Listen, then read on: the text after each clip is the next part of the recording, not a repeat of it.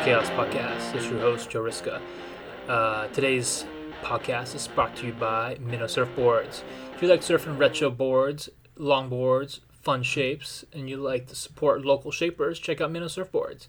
Uh, go to minnowsurfboards.com or go to Instagram and find Minnow Surfboards. All right, today's episode, I've got the Texas boys are back. Uh, we just they just had a hurricane and they want to talk all about it. And it played this podcast went pretty crazy. These boys like to sit back, drink White Claws, and you know have a good time. So uh, things got a little wild. We talked about a lot of crazy things, and even at the end, we had a mate of ours from Australia even chime in for a short little bit, a little surprise guest. So that was a lot of fun. Uh, these guys just got a, off of an epic, epic uh, hurricane swell, and they talk about that. And um, they even shared some pictures with me. I'm going to try to share with everybody else on um, my Instagram as well. So there was some really cool. Uh, the waves look epic. So hope everybody enjoys it. And uh, all right, sit back and enjoy the podcast.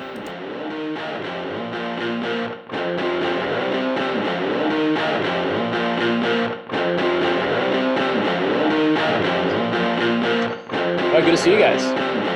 Joe, nice, nice to see you as well. Uh, talking though, which is good. Yeah. How is it? Uh, I've been surfing a lot this week, which is great. Yeah, I've seen your uh, Instagram post of some pretty cool. Uh, well, more like shots from parking lots with cool boards and cool looking rides. Yeah, yeah. So um, both of those days were Newport, and um, my buddy, one of my good friends here, Will, he um, he's got a 1964 Ford Galaxie, Wow. And uh, so we've been taking that to go surfing. And it's just cool, like you're just in this classic car in Southern California. It's just kind of a cool. So is that is that like an inside thing, the Will Smith? Because I didn't know. That's actually his name. That's actually his name. Oh, I Yeah. thought it was like the actor. So if he was like, he, I was like, Uh, does he look like Will Smith or? There's a lot of Smiths. There's a lot of Williams. So, you know, so that's his name. But he goes by the white Will Smith. Just to clarify. yeah.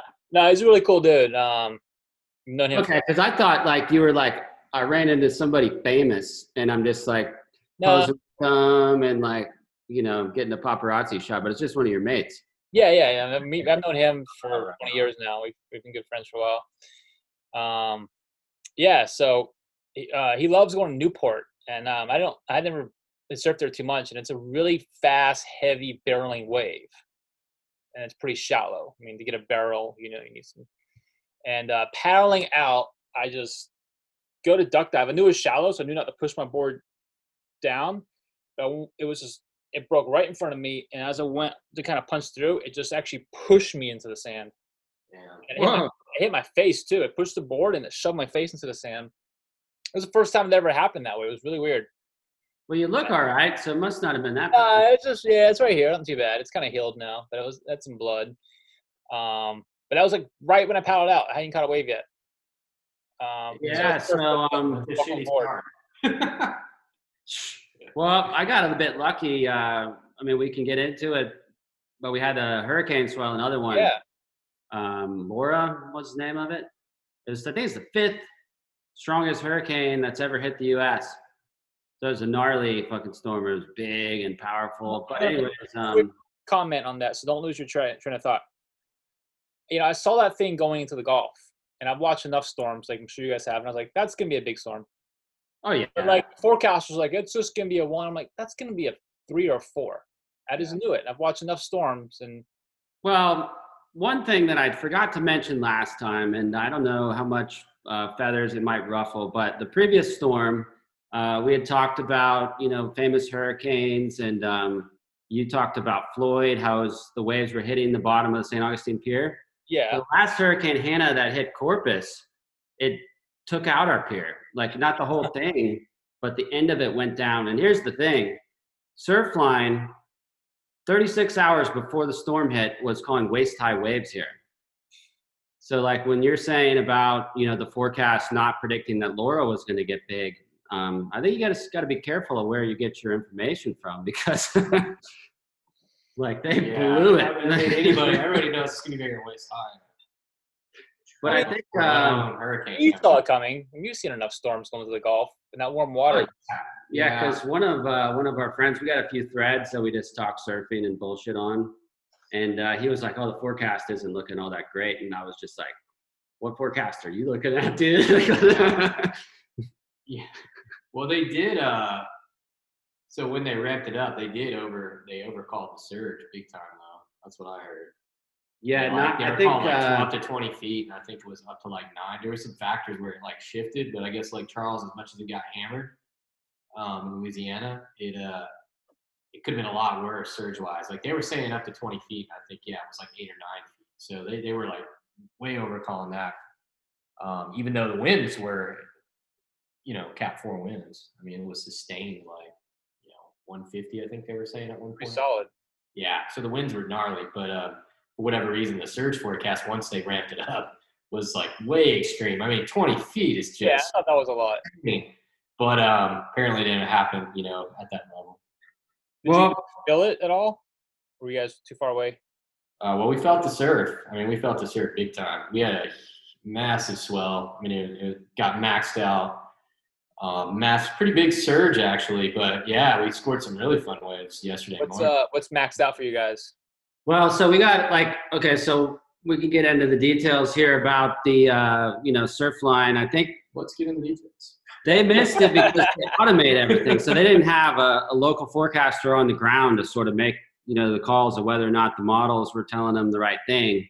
So a lot of other forecasts, they actually have somebody that's there that's got some experience and knows the patterns from years past and can make the call based on you know the model's obviously wrong here. We're going to have to do some human intervention.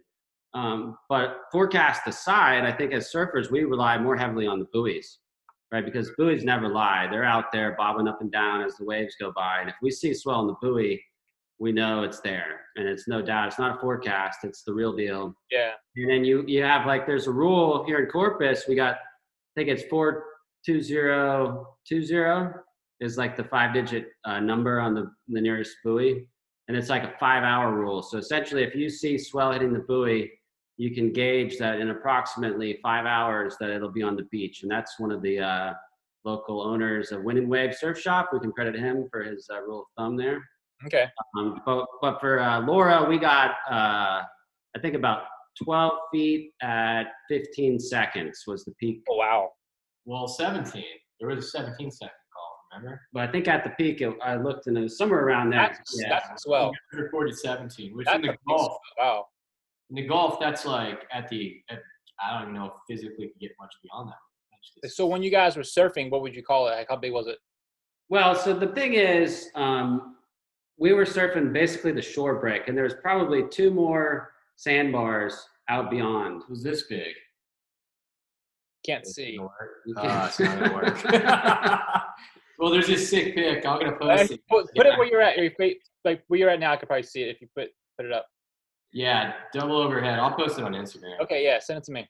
Well, here's another thing: is I think we should like pay some respects because there's a guy, and I didn't know him, but uh, he was literally five miles from here. Clark Perkins uh, died. He got smashed up against the jetty. I don't know if he was trying to jump off or he got swept into the rocks just by uh, being out there. So it was unruly. Yeah. It was a nasty ocean, and uh, I don't know. I, I kind of uh, was. We we did two drifts. There was a pretty good drift, and we surfed in front of the seawall because the pier is still shut down from being. Uh, there, I guess there's some debris Last from, yeah. From the last storm, so that whole area is still shut down. So now we're pretty much have to choose between the seawall and the the jetty.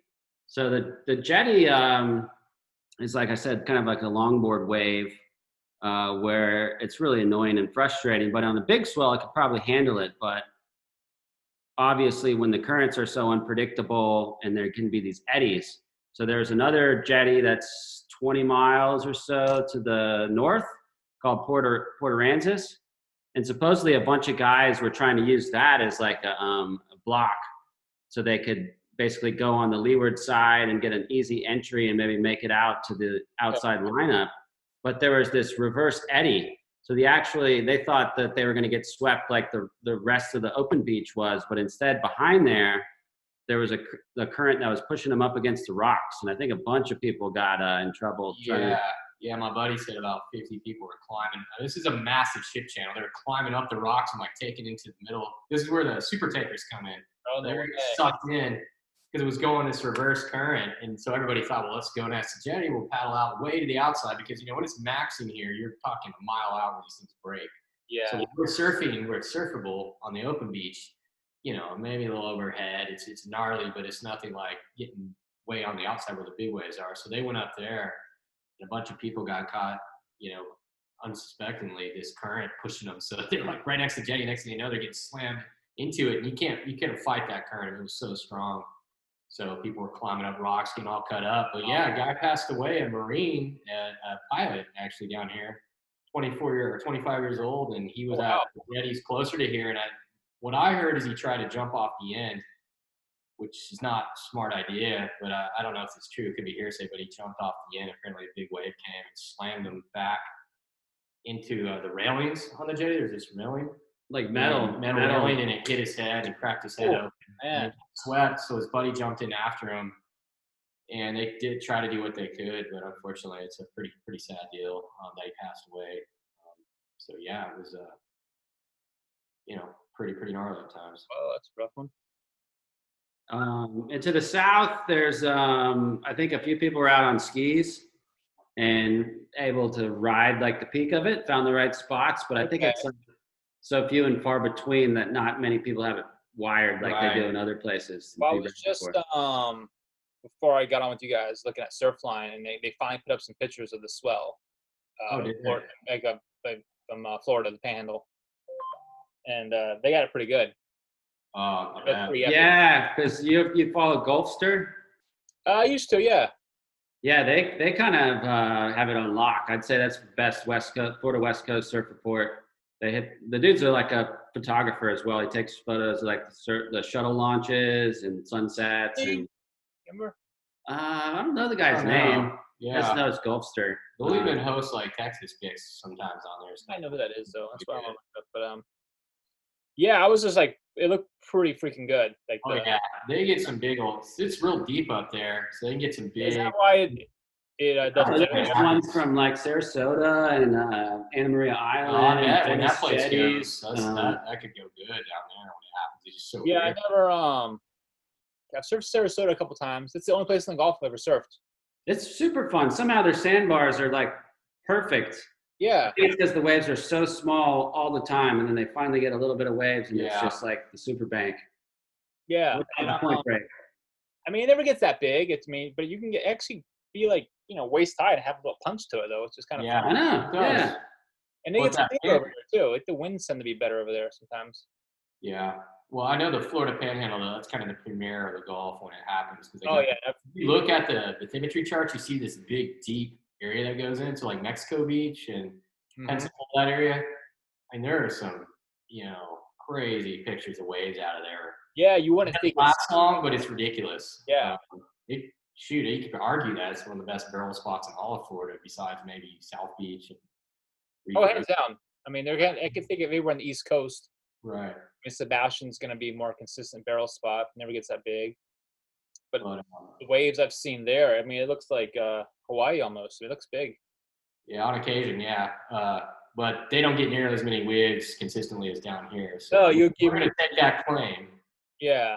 Consistent Gulf Coast surf, just not the best. At least you guys can get in the water more. That's what that's what counts. Absolutely, yeah. But mean, South Padre, yeah, South Padre can handle a bigger swell. So there were guys like this guy Morgan Faulkner from Port Aransas who used to surf for Quiksilver. He went and got a jet ski ride out at the end of the South Padre jetties.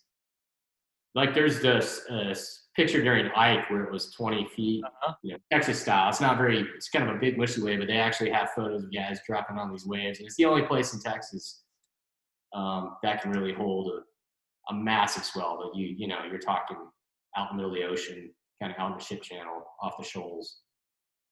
So, some people were out there during the storm. Yeah, we um, I, I kept having fingers crossed one of those storms uh down in the southern Pacific would kind of make its way up this way, pump up some swell. But we Yeah. got, we got a little pulse from it, like nothing like four feet at the biggest. Uh, yesterday I surfed uh, Manhattan Beach. There might have been a couple five foot sets from that swell. Um, but no, we haven't got anything major. I really was hoping to get a, a big Malibu day in. Yeah, it's like a different uh different ball game. I feel like. I mean, um, Well, the cold water here, you know. We don't, get. You know what I mean? But uh, yeah, so that there was the chaos day where it was just big and unruly. Well, actually, that was the afternoon. I think literal surf chaos. some people caught it as it pulsed in because I've been watching buoys for God knows how long, and uh, the ramp on this storm was like nothing I'd ever seen before. Like some of these buoys went from four feet to twelve feet in two hours. jeez. I mean, the storm kind of did the same thing. I mean, it, it intensified quickly. Uh, was insane. Yeah, it was just a well, all of a sudden was there. Um, so I was working, didn't make it out until that afternoon, and then it was pretty fun still surfing the inside. But the next day, I had in my mind that it was going to still be pretty gnarly and blown out and big, and then it was going to calm down throughout the day. Yeah. But instead, the next day it was just already died down quite a bit, and it was probably head high with a little bit of morning sickness. And we probably went out about an hour and a half after sunrise and surfed a good two and a half hours, and it was still offshore winds and clean and really Oh, fun. nice. Yeah. Yeah, it started pumping. Uh, it was fun. It was really fun. I miss those days. And that's just, Yeah. this, this time of year is when it's on. and, You know, Yeah, it was. You know, it remind you of like a good St. Augustine or something like that. I mean, it's exactly like that here when it gets like that. It's fun. So much fun. It, it was it was yeah it was clean beautiful out and it just the downside is by 5 p.m it was down to like waist high and we were, we were surfing a southeast swell because the wind sucked up so it was pretty pathetic. Oh yeah. quickly as it came it went You know, you're like, wait, it was just head high this morning. Now it's Yeah. i rushed home like okay let's go again dry up and uh we're like what the fuck get there and it's like back to normal crazy wind chop you could sort of see a residual swell but it was like already reverse current in another direction man. uh, it was hilarious Yeah, strike the hammer while the iron's hot, dude. You got to get out and go. I mean, that's everything lately. Like, I'm, I'm uh, wife and kids went up to see uh, the grandparents for a couple weeks, so I've just been trying to go every day. nice And uh, yeah, this morning uh, we went. It wasn't that good. The winds kind of came Yeah. on. What's that? Where'd you go? This Uh, morning? Bolsa Chica State Park, which is Oh, cool. just before Huntington, yeah. and uh, took my kind of bigger board out, my seven foot mini like little egg. Caught a lot of waves though. It was fun. It was just it was kind of on the shore, but still we caught. I mean, I can't even tell you how many waves we caught in two hours. And uh, that was great, Nice. and it wasn't too Are you going with like the old man style these days, or do you still try to shred? Well, that brings up a good subject right there. Let's get to the bottom of this. well, look, I'm trying to shred. I still want to shred. Like I surf when I surf Newport the other day. I'm surfing a short board. Yeah, man, I was about to- Everybody out there is trying to bust airs and get barreled. So I felt like I wanted to try that. No, you know, I, I, I did a couple good floaters, you know, a couple good turns, but I didn't get the board out of the water at all. well, everybody's got a different style. I mean, I don't really go for airs. I, I still want to try. I still want to try to, you know, I still every now and then. Um, I always start my session off with a couple like classic maneuvers where I kind of get my footing, feel good. Then then I'll start trying the airs and usually just the flyaways. I'll kick up with the board and I can't ever like keep it with my feet. Well, yeah, we get into it, like, because there's a couple of guys around that um, we meet up and go surfing, and we kind of push each other. Because you don't want to be the guy that's like everybody else is shredding, and then you look like a, a kook or like real goofy. Oh, so Yeah. it's kind of always trying to step it up to match, and you kind of push each other Yeah. ahead. Then we got Well, I got actually rip, and then Yeah. we get in the water with them. And I'm not saying we don't rip. I think we're doing all right. guys that compete, you know what I mean? Yeah. Like that are actually known and like sponsored and stuff. Oh and yeah, our best riders. You got to try to bring it to them. You can't just back down and let them take all the waves. You oh, totally, yeah, you got to drop down on them too. Nah, it's, Yeah. I want I want to bring this up before I forget was uh, something we want to talk about last couple times was uh, like kind of the old man board and like how's that happen like the, when people kind of just give up and it's like you know I'm just gonna ride this now and I don't think it's just the board. Well, I think there's two reasons, right? One one logical reason is some people gain weight, get out of shape, and they're not surfing as consistently, so you kind of need that, right? Yeah. Um, is probably the number one reason that may happen. I So you think that'd be a sign that like you're fat and you need to get in shape, you know? or just you're not uh as devoted to surfing all the time. Yeah. Um, I mean, I can see that. I mean, I get the get, kids get in the way life and all that stuff, but right.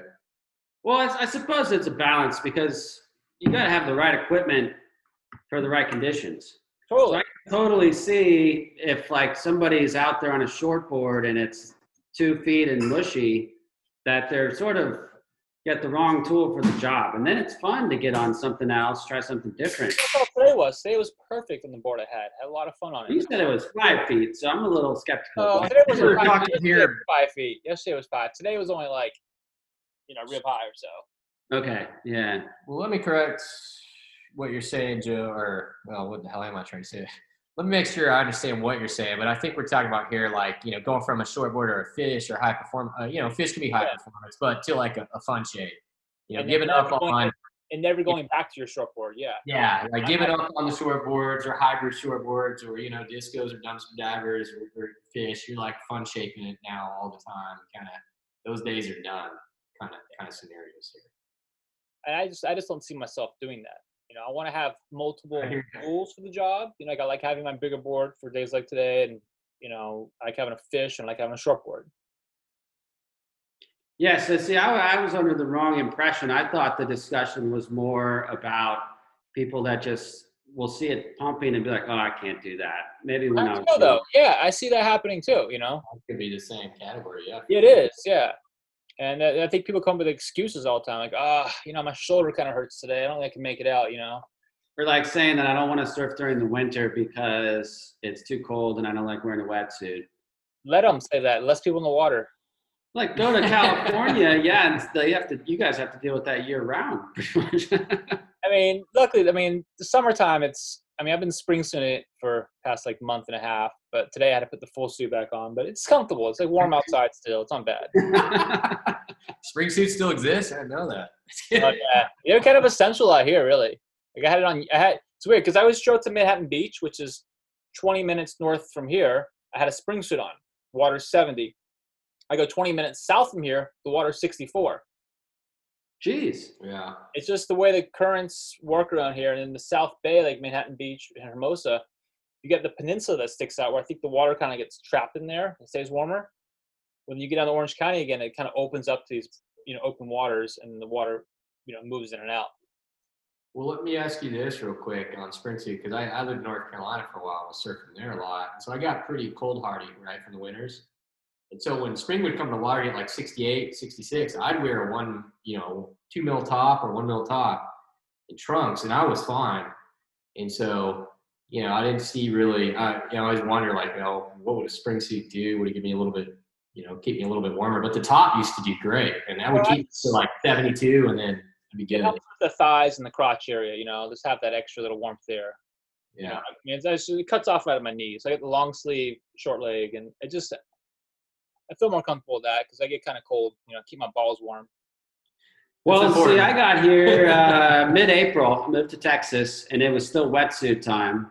And then Yeah, we transitioned. Crazy. We no, trans- it wasn't, dude. You were just you were cool, but we were all. No, that's not true. There were It was not wetsuit time. Like it was like it wouldn't be for Joe. It was like seventy four degrees. But you're right. Oh, that's, No, wait a second. This is my story, and I'm going to tell it the way I telling want you to. that that is true. You need to drink more beer and gain some weight or something. no, so Mike's got a little memory problem. So everybody was wearing a wetsuit, and then there was a particular day everybody was not wearing a wetsuit, and I was. Well, that's when it's got that's what he's referring to so there's this transition and I, and it's kind of like the right equipment or whatever you're comfortable in and i didn't have i wasn't gonna you know like go out there and shiver I get, no, I mean, I, I surfed last Sunday. The water was like 75, 76. I had my spring suit on. yeah see That was, whatever you're comfortable I'm in. quite- you know, I make a surf for two hours. If I just and i felt it. like you know some guys go to the sauna and get a sweat do jogging with the uh, sweatshirt on just to get in better shape Yeah. i was kind of approaching it like that like maybe i was gonna get I mean, I just thought it was a little weird. That's all. it's pretty, it's pretty warm here.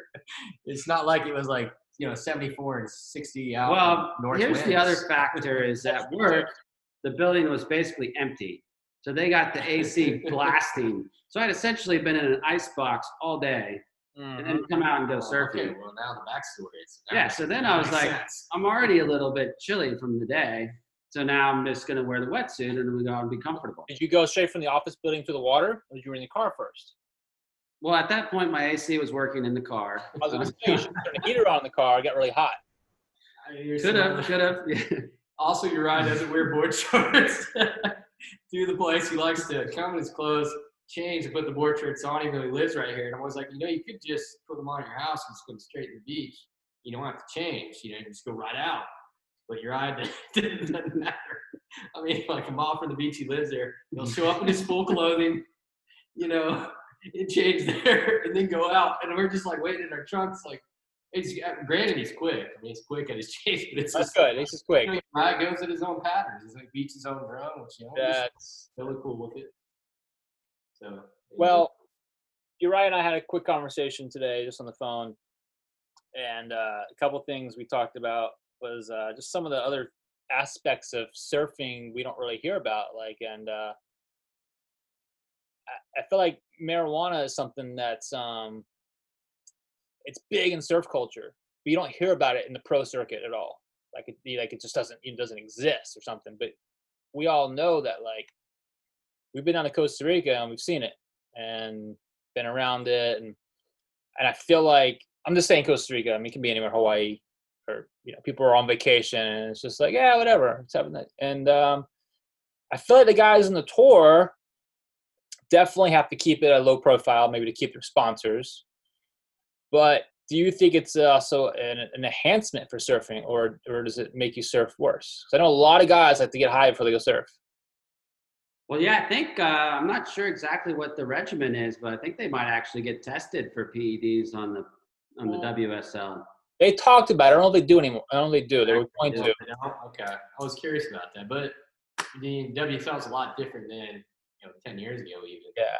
But I mean, it's it's legal here in California. I can walk down the road to the store, go and buy buy it, come back and smoke it. Totally fine. And why couldn't? I think in the WSL, it's a lot more of competitive. You train, right? That wasn't going on in the early early two thousands. I mean, some No, people, sure. Now it's all about being healthy, but they're all but-. CBD is a big thing. You know, they're all about using CBD and they're sponsored by it. Well, Mike said we had to stick to only talking about surfing, but I don't listen to everything that he says. So I was thinking about like, um, so uh, Michael Phelps, he's supposedly a big stoner, and he's like a world record uh, Olympic gold medal s- swimmer, right? So that's maybe he didn't do it before I- he was swimming, but that's kind of similar to surfing, Well, right? Yeah. I, well, here's my theory on it.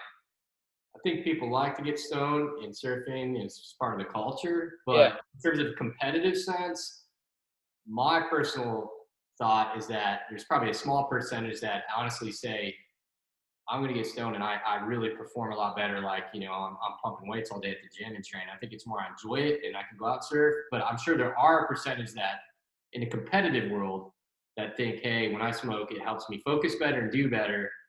Um, but I think most people just like to get stoned because it makes it fun and they go out and surf. And it's not that I, hey, I'm I'm enjoying the surfing more than necessarily I'm surfing better. Yeah, Um, if that makes sense. Uh, it does. And I've also heard um, I can't remember which guy was. He's uh, the guy from Santa Cruz, wasn't he? Rat Dog.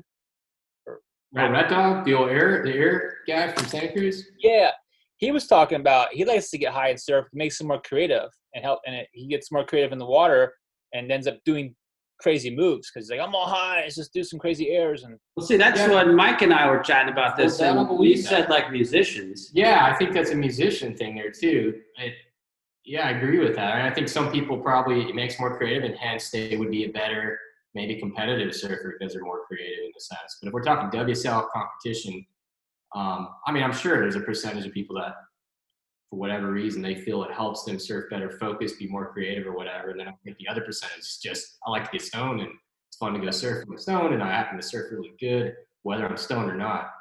Well, I thought it was kind of profound. I remember in, uh, when I first went to college and I was in a psychology class.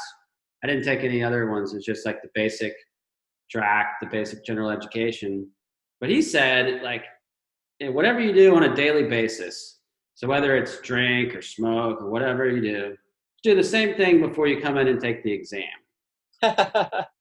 Just because that's what you're used to. So I could see kind of what Mike's saying is that if it's something that they're doing constantly all the time, then it's probably fine and they're probably going to do all right with doing it before competition. Yeah. But if you never do it and then you do it, you're going to freak out and be all paranoid and just Oh, stay. 100%. I mean, I've, you know, I would say I'm someone who smokes occasionally, and especially when I was living in Hawaii. I would, No. when I, I I mean, I, you know, I'm not an everyday smoker. Um, but I remember in Hawaii, like I wasn't smoking every day either. I remember taking a big bong rip and paddling out a big sunset and being shit in my pants. Like, oh my god, what am I doing? And uh, but some, but I had friends that would they were like they were like wake up in the morning. They didn't drink coffee. They took bong rips, and for them that was no problem being out there, you know. But for me, I was like, holy shit, this is nuts. So Well, uh, I didn't watch the whole thing, but I know like Andy Irons, he used to love to get fucked up Yeah. all sorts of Yeah. stuff, and it's hard to say that it didn't take him to where he was. You know what I mean? Like you would Yeah. think, as Andy Iron has a straight edge, would he have had that same drive? Was it just Well- was it part of it, or would he have been ten times better? It's it's really something you never know. I don't know because I mean I think it helped him deal with his uh other, you know, bipolar disorders and stuff he had going on. But maybe he'd be still alive too. So Yeah. fine, but you don't know that either. I mean, I don't want to put marijuana in the same category as the stuff he was doing either. Yeah, yeah, right. And they were doing. Because it's completely different, you know. Yeah, Um, even drinking, a little bit uh, different. It's just, it's just, I think culturally it's just different because it's like, you know, drinking is so accepted and you see people doing it, but, you know, but weed smoking still isn't quite there yet, Not there. even though it's legal in a lot of states now. Right. Well, I think your uh, your comparison to to to Rat Boy, like the creativity aspect, that's pretty interesting. And that is like, yeah, because because musician wise, um, obviously a lot. I mean, that's yeah, a lot of folks definitely have to be stoned to play. They just gets them in the zone, gets them focused, helps them relax from the nerves. So and so we, we talked about Michael Phelps, but like in the NFL, I'm sure there's tons of people, but one in particular was uh, Josh Gordon, right? So I don't know if you know much about him, but he got kicked off for so many times because he kept failing drug tests for weed. But he was like the Dolphins. like Ricky Williams. Yeah. Like- Ricky Williams, some of these dudes that were really the top athletes, Yeah. you know, didn't seem to uh, slow them down. But not Michael Jordan. Yeah, I not Michael Jordan. documentary. Is it good? I haven't seen it yet. Oh, it's phenomenal. Well, that's like I remember reading Kelly Slater's book a long time ago, and like he said, his brother was all into that stuff, but he wasn't. Yeah, what? Like an example of maybe how I could Brother sidetrack. definitely. Um, Yeah. one of his one of his brothers was definitely a partier, heavy drinker. Uh, I can't remember which one it is. He's got two brothers. He has Evan Slater. Yeah, I thought he just. I didn't realize. I always think of that one brother. Sean Slater. I guess there's two. Evan. Yeah, there's two. It- It's Steven or Sean, I can't remember. Okay, maybe. Uh, I remember seeing one of them at Turtle Bay uh, when I used to live in Hawaii at the bar there, sitting next to me, and uh, he was putting them back though. You know, like he was definitely. it wasn't like, but he all had all, he had all kinds of pictures on his phone of like uh, him and just this is back when he was dating Gisele, and he was like showing everybody there at the bar like like him. partying. it was like, oh, this my brother. I mean, it was like, all right, it was, you know, I mean, it was him and like hanging him hanging out with like all these celebrities and stuff. It was kind of funny. Like, of course, his drunk brother is just kind of like, like bandwagon.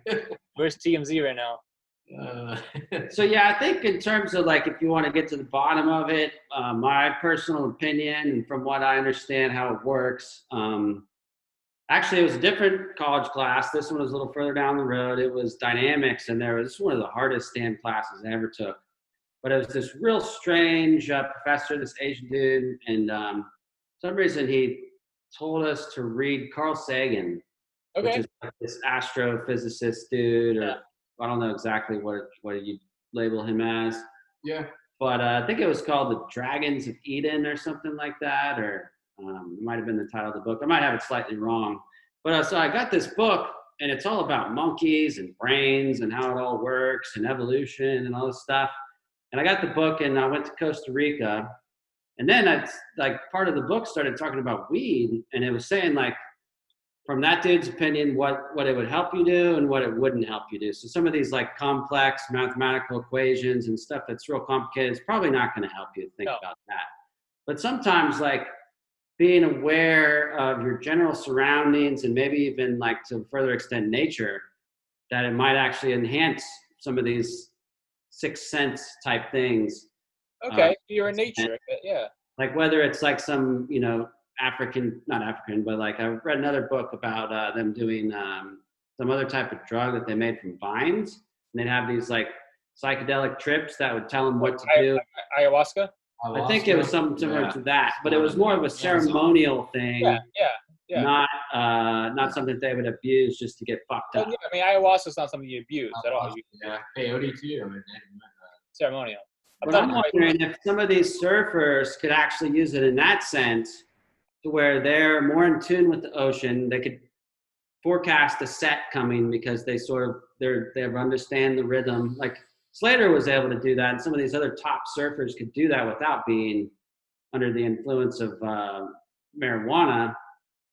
But I'm thinking some of these dudes they can sort of get in the zone to some extent. Well, just- potentially. I think that's what like you know, you know, whenever I smoke, I enjoy it more if I'm like somewhere like Costa Rica or if I'm on, you know, if I'm up in the mountains or somewhere. It just feels better to, to be high there as opposed to being here in the city. You're kind of like, uh, you start noticing all the weird energy of the city a lot more. Yeah, because that's the thing. You're like sort of can, or maybe it's a psychological thing because people say it might calm your nerves, which is the same thing. It's like It doesn't really calm being down. so focused on yeah. what you're doing. Yeah, it usually causes anxiety too a lot more. Yeah. Yeah. So I think um, we just because we knew we were coming on here and we knew that you like to talk about uh, WSL. Yes. And uh, the only action that we've had recently was that wave pool event. Um, Did you watch it? No, but no, so like this rhythm of the ocean, this whole other aspect of it where it's so chaotic or unpredictable or random. And this is I feel like the wave pool, like we watched some highlights before we came on here and I got bored within like three minutes. totally. I mean, Mike recorded it, right, and watches it over and over. Is that why you got to watch the highlights? no, YouTube. But Yeah, I watched some of it. Well, my buddy texted me. First, I'll say I wasn't really. I, I felt the advertising was a little weak on it, but then again, maybe I wasn't checking WSL app. But my buddy texted me like, "Hey, are you watching Rumble?" And uh, and then I was like, "No." I, was- I guess I was busy that day too. But anyhow, um, he's like, "Ah, it's going on right now." So then I went and of course watched Slater was my first interest. Watched him like ripping, and then watched him blow some waves too. How's he Um, blow it? That's what I don't understand. Yeah, like he, he looked so sharp on his backhand, like his speed. I mean, you know, when you think of his age, it's, it's amazing. But then he blew some waves. Um, but yeah, I ended up watching some highlights, and I thought it was pretty cool. But um, you know, I didn't get to see a lot, any of it live really, so it's kind of a bummer. I, I watched it live, um, and it's boring. And I'm gonna tell you, and because you have to wait for that wave to start over again, and then it's like, all right, here we go. And it's a good like five minutes between each wave because have the machine to you know do its thing again. And then you have to hear Joe Turpel just be like, "All right, that was an excellent wave. That was so Yeah. good. I surfed so good, or she surfed so good." And it's just like it just drags on and on, and it's just Well, that's the same feeling I got when they do the regular contest. Yeah. I, I thought it was interesting, but but I got honestly was bored by the end. I mean, it is. It's, it's I get it. It's kind of cool, like the idea that you have the same playing field every time. There's Yeah. this pressure. It's like skating or snowboarding. You got you got this park. You got to perform. So it kind of you know brings out different styles of surfers or people that can excel in those conditions. But that that you know the nature, the element, the creativity of it just gets lost in terms of like reactionary surfing. And so Yeah. yeah, I, I you know I get bored. I get it. I get why it's interesting. And I think it should be just like it was. That was a cool event as a specialty event. And I think that is totally fine. Have it. Maybe have two of those a year, whatever. But as the as a wave on the on the WSL tour, I don't think so. I hear you. I agree with you. I thought like your last, I don't know, whenever we talked last or first time or second time, but your idea on the air, you know, that that tour, the park tour, the air tour you're talking about doing, Yeah. as like the All Star event at Wave Yeah. Pool. This was an All Star event. That would be perfect for that, Totally. especially event. You And I know, love the uh, format they actually had with the guy and girl teamed up. I thought that was kind of cool. That was cool too. Yeah. and it was cool, like the, you know, about it was, you know, it made them kind of, you, know, like, you took the best score, nice to watch. you took the woman's best score and the men's best score, you put it together, and you, you know, and I thought it was like, all right, cool. They're like, they're equal, you know. We're not putting the men and women in separate categories. You guys are together. You're doing this together, and I feel like they judged the woman pretty fairly too, almost close to the men's. They weren't really um. So what are they going to do next? Like get a computer to judge people? I think it's totally sucks. I, well, it's just the thing. The judging on this is oh, tough. How do you judge? How do you judge this wave when it's just like, all right, here we go. All right, you have to do four turns now. Then you have to get barrel here. You have to do four more turns, get that last barrel in, and then do it an air. Right. And then if you don't do that, you're not getting your whatever point ride. And if you fall down half, Yeah, just turn into gymnastics or something stupid Well, like that. kind of how gymnastics. come you can't dry do some crazy big air off the get go? Yeah. Maybe get one barrel and then do some other big air, and that'd be done. You're not going to get you a three point ride, even though you did the biggest air of the day. Well, if they're trying to get more audience and stuff, it's not going to do it. Well, let's be what. honest. I mean, surfing does fall in the line of gymnastics or ice skating because it is a judged sport, and there's no like you win, right? There's no number you win, or, or you know, tennis. Sure. Everything has a number, and you get the bigger number, you win. Surfing doesn't have it. it has a number through the judging, but but not through a you know objective system. So it is. Well, that's event. why out in the ocean, Um, you get the bigger sets and you do well on them, you're going to win. You in get- general, you rewarded for you get with you your style, right? Yeah. Every judge like selection, you know how intensified the wave is, and it's more spontaneous. That's what's fun And about it. strategy, there's more strategy. This Cool. wave bullshit is taking the strategy out of it. Of course, But with like a half pipe run in the X Games, the strategy is do I get a, a decent score and then go huge after I've Right. already com- successfully completed is strategy. with uh, with a you know not the hardest trick in the book, but at least some kind of conservative run that will get a score on the board and then go extreme. Well, at least like the half pipes, it's, it's more exciting because they can just keep going and going too.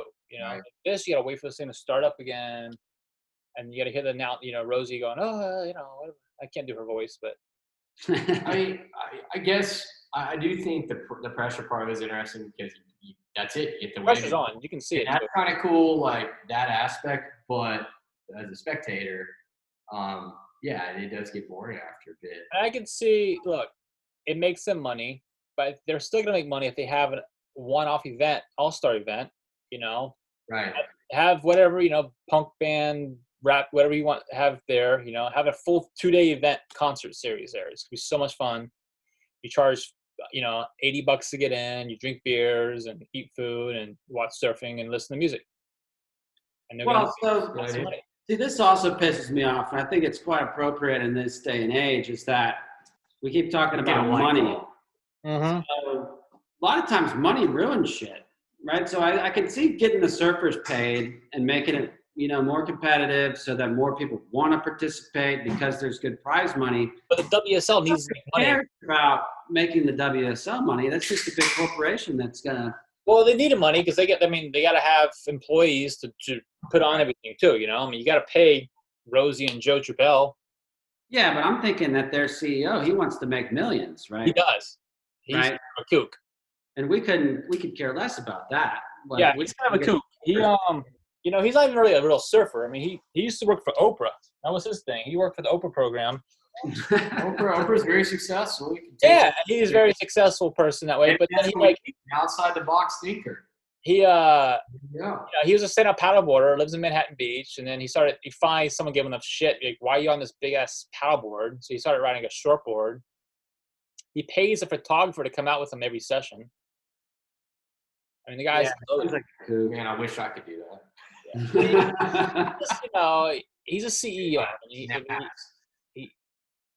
I just think it's the wrong person. You should have someone like Pat O'Connell. I know he's like second. He should be the guy in charge.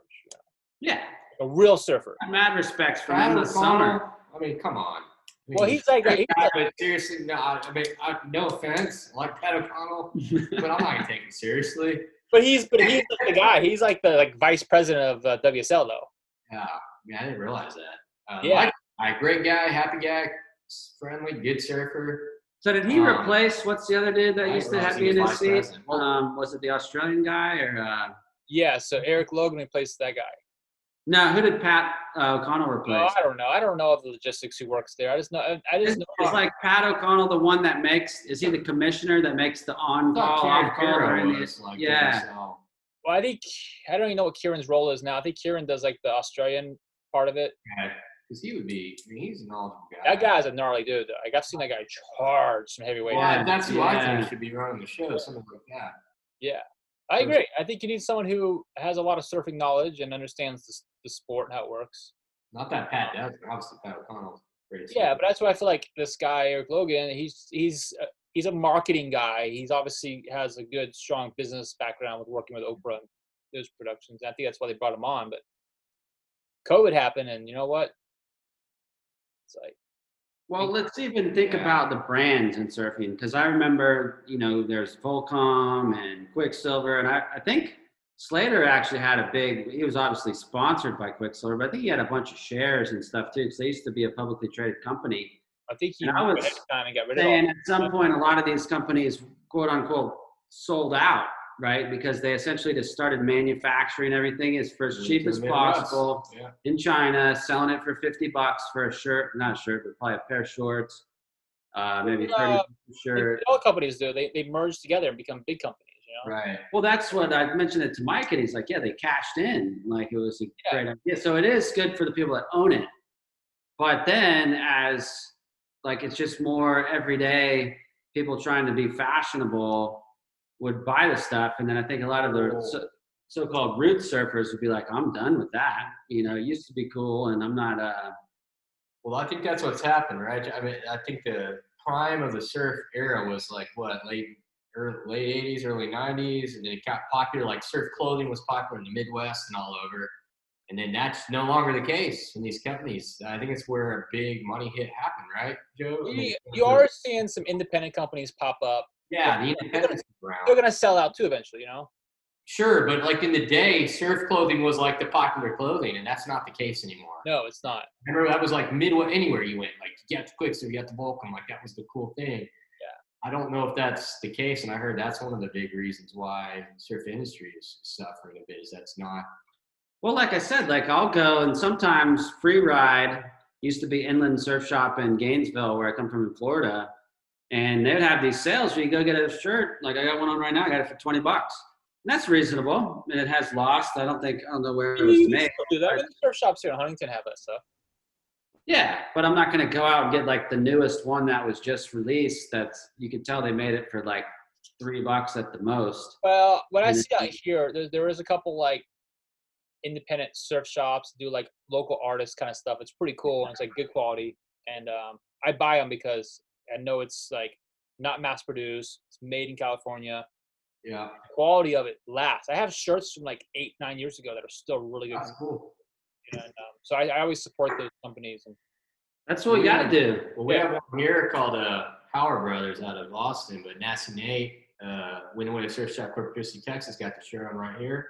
Represent Frank Floyd. Um, Frank Floyd's son, Nasty Nate, one of our local legend rippers. Uh, Nasty Nate? uh, yeah, he rides for Howler Brothers, but they're like a, I guess it kind of a Texas surf slash kind of lifestyle clothing co out of Austin, but they they send a lot of the Texas guys down to Mexico and do videos and yeah, and, and uh, Nasty Nate's one of the riders, so it's one of those kind of homegrown like y'all have out there. You know, Texas version. We got the pearl snaps on the shirts, and it's pretty cool. I Well, I love don't know if this dude's gonna listen to this podcast or not, but it's pretty hilarious to me because we get there's a lot of there's like Visor King and there's tons of nicknames for all these people. Please don't. That's, It's that's, so cool how, like, that's under the table, dude. That is. You don't want him knowing that. That's But uh, So so this this guy, like- uh, you have it's, surf uh, culture in Texas with this like Right. Visor King's a little something kept to an club that we don't really let that out. sorry. Nasty Nate, he's okay with it. Well, that's the thing. So it's um the dude uh, Frank. He's owned this surf shop for like thirty or forty years. Yeah, this is been it. the same one. Mike used to work there, but he's got a, a kid that's like a competitor, and he's one of the you know up and coming, or I don't know if he's past his prime, but he's he's rips. He's pretty good. Um, but the weird thing is, is when he's out in the lineup, he's just constantly cussing and pissed off. He's No, got this like guys. This aura of like being a meat. That's why they call him Nasty Nate. Yeah, that's his nickname, Nasty Nick, because he's like kind of got Tourette's in the lineup. Like, fuck, fuck, God, it'll be pumping, and he's like, fuck this I shit. thought maybe like But he rips. But he's super cool, dude. I mean, he he is a cool guy out of water. He, he's awesome, and it's kind of like his persona. So it's kind of funny, you know. Like if you know him, it's cool because we don't care. This is Nasty Nate, but you know he's gonna take over the shop, or he's kind of is taking it over. And I'll imagine like you know That's tourists coming in, and this guy's out there, motherfucker, fuck, shit, goddamn, sir sucks, and you know freaking everybody out. But then the funny, I wasn't there, but there's a coffee shop. Uh, what's it called? Uh, coffee Waves, or no? It's uh, Island Joe's. great coffee shop, Island Joe's. If you're ever And he Florida. saw this guy in there. Coffee Joe's. Island Joe's. we It's could get you some gear, man. Sh- coffee send, shop send here you some on uh, gear. North Padre Island. I would love Island Joe too. Padre, Go to Island Joe's. Starbucks just came out here, so support Island Joe's if you. If you Fuck Starbucks. They're gross. Their coffee's awful. here. Yeah. But anyways, Mike sees him and he wasn't really thinking, and he goes, "Oh, what's up, Nasty Nate?" And then my brother's good friends. I was like, "Hey, is that cool? I call him Nasty Nate. I just didn't even think about that if he was cool with that. But nah, it's just he likes it. Uh, Yeah, cool guy, but just yeah, we got a lot of nicknames around here for people. I mean, if I was called Nasty Joe, I'd probably I'd be like, all right, I get it. Well, it's a little bit like you see it in the lineup. You're like, "Damn." I gotta stay away from this guy. I'll give him you all the waves, but that's the that's the kind of thing that we're saying. We got to try to He's step up to the yeah. plate. Don't let the intimidation get in your head. I love how you guys recognize all these like local guys with these nicknames. I don't really see any of that here in Southern California. Yeah, it's a weird culture, but he, uh, who nasty hit the lip, I'll tell you, get rips. Well, I was Well, thinking about that surfing the other day, and it's that's the really cool aspect of surfing here in Texas, is or at least in Corpus Christi, is that it's small enough that you see the same guys over and over, and you get to know people. And yeah, there's these surf shops that have been around for 30 years, so it's not only what's happening now, but what's been happening for uh, Long time. for quite a There's while. lineage. There's a surf museum here. It's it's wild. So the history of Texas surfing. So there's a Texas Surf Museum in Corpus Christi. It goes way back, and so some of these older guys like Visor King and them come out from that way back generation. It's your and kid. they're going to want to regulate uh, the lineup. You know, and uh, they, they, you know, they, it's it's just it's cool. It's just lineage of stuff, and so yeah, you get these nicknames, and everybody knows there's Pirate King. I mean, there's just a think you lot guys gonna get a lot more, a lot more people in the water. I think it's gonna get a lot more crowded in Texas. after us, yeah. But uh, another good one is I think a lot more people are moving to Texas. A lot more people moving to Texas. I don't know if he has a nickname, Awesome. but this dude's name is uh, I think it's what is it, Robbie Jones, right? This guy is is a little bit on the older side. I don't know, he must be like 40 or something. I'm just guessing, but he's got a very unique style. he's No, 50. He might be He's 50, Yeah. 50. but um, when I first got here, I was like, oh man, look, dude, the waves are pumping. It looks great out there. Because this guy's out there and he's really got it figured out how to milk every last drop out of mushy waves. yeah. And he, no matter what the conditions are, he's always got booties on. Yeah, he, has a, he has a crew, so another nickname, Booty Crew. So back in the day, they used to all wear booties. Like three of them, they'd have booties. We called them Booty Crew. Why? But but this guy, I mean, honestly, if you want to say somebody that's tuned to Gulf Coast waves and built a style to milk a wave and ride and maximize a wave, uh, he's done it. I mean, it's maybe not be the most, you know, not everybody's going to find it as aesthetically pleasing, but his ability to like get through these mushy sections is pretty incredible, honestly. Like, you see this guy's like the Slater of the Gulf Coast, but it's That's bizarre because right. it's a weird style that can only work to get through these mushy sections like that. But, but he'll do it, you know, it's, it's kind of interesting. Yeah, and the thing is, is you're not supposed to judge the quality of waves if you just see him out there, because like, or or basically you can. If he's not catching waves, it's not worth it. That's what my friend told me. Um, Um, there was something else we were supposed to talk about too, on the same subject of craziness. What else was it? uh, craziness. Um, I got a lot of things, man. Well, so I want to go back to this WSL talk about like pipe is still. I just want to get this in my head so that I can accept it. But pipe is going to be the first event. That's still happening. Right, pipe is gonna be the first. I don't think it's gonna happen. That's still like the plan. They're going to do pipe. No, as- Joe says he doesn't think it's going to happen. Okay, so you don't think it's going to even happen to begin with? I Okay. don't think so. I think So what's their plan if it doesn't? Do they have a They're dangling plan? the carrot. They're dangling the carrot. So here's the thing: Hawaii closed the beaches. You can't hang out on the beach right now. Well, Jamie O'Brien does on his blogs. Jamie O'Brien. okay. So I think I, I'm I'm going to disagree. I think it's definitely going to happen. All right. Well, here's the thing: How are you going to get everybody there? The Brazilians can't leave.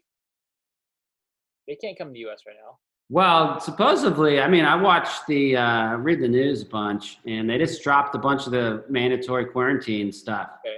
for people coming in, and it was they said done quietly, so they didn't really talk about it too much. And then I got my passport recently. It had been three and a half months that they basically didn't have anybody processing passports, but those Yep. are coming back. Yep. So there's some steps saying, all right, shit's opening back up.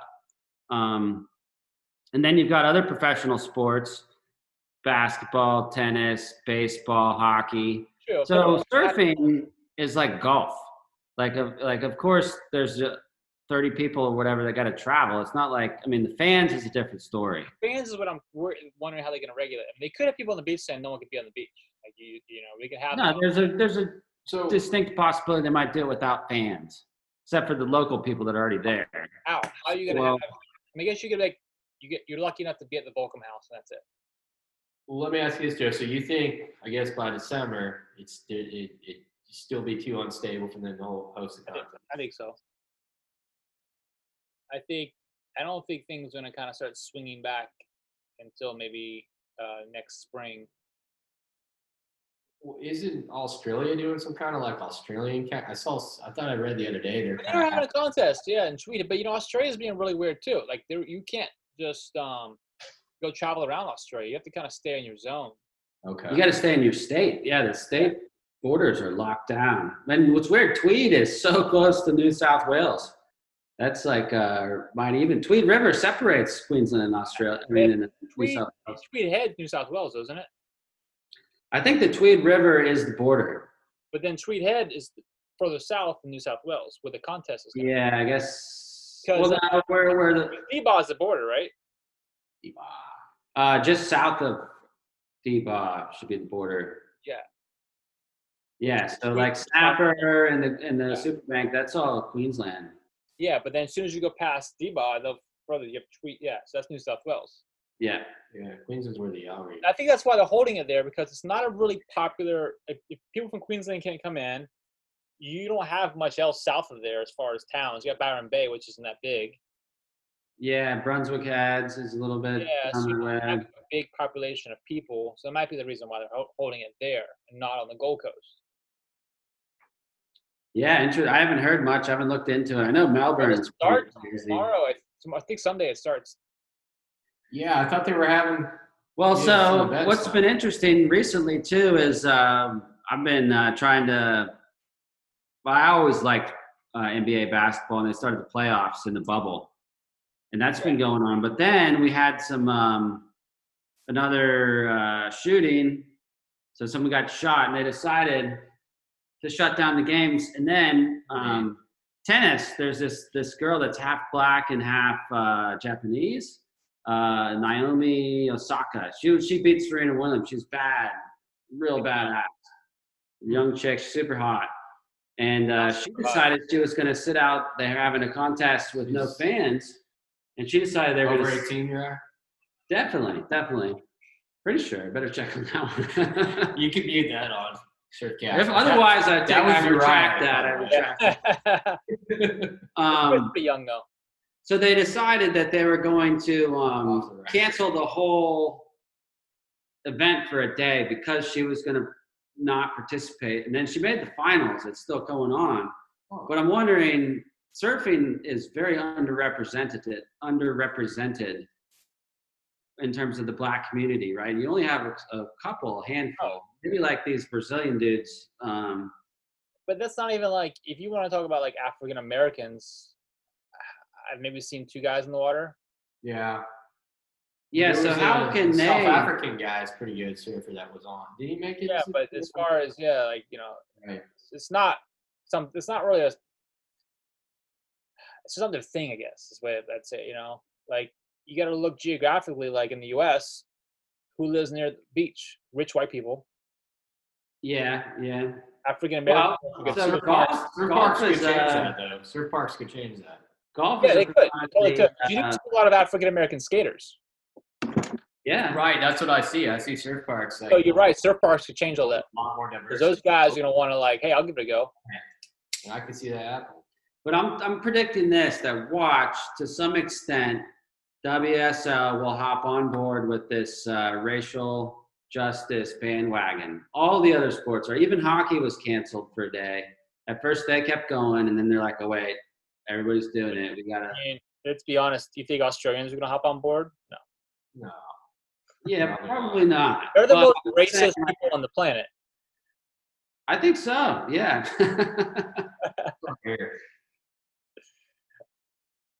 Yeah, I mean I met some of the people facts here. Well, I want to go back to what we said earlier. We're just gonna talk surfing. We're getting damn politics. I mean, I appreciate it. You know, we gotta have politics. I mean, it's COVID time. it's COVID time. Uh, oh, no more COVID, please. No. Uh, Yeah, so what A, here we go. just found out the head of our COVID task force at our university caught COVID just now. So Oh, Whoa. kind of a bummer. Yeah, good friend of mine.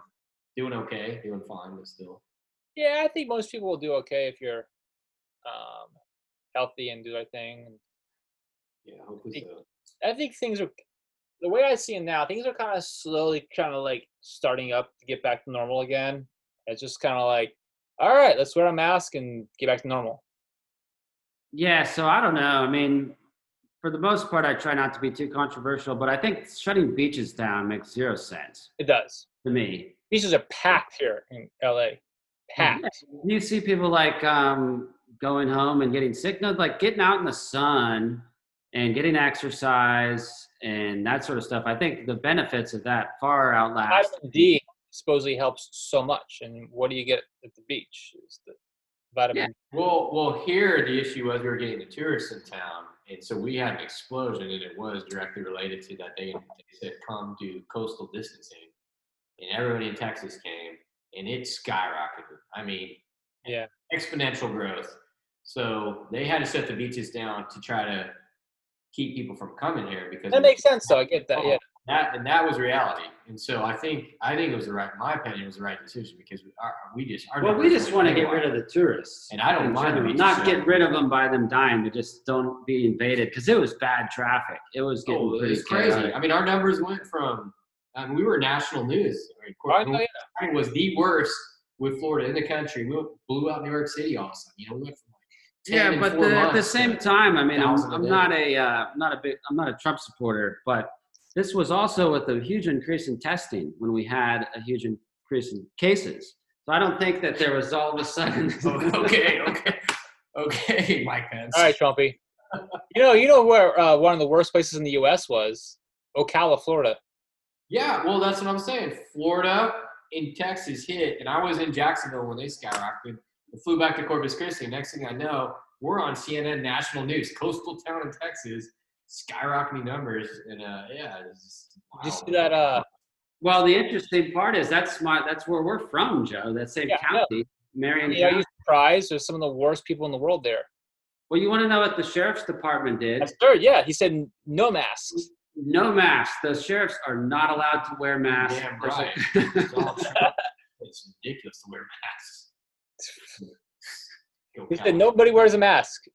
Yeah, I mean, it's just this is all hearsay about this stuff. This virus. Yeah, that's Yes, let's see. I got some. Um, I got another one because there was kind of like surfing and we did surfing and uh, substances, surfing and money. Uh, how about surfing and religion?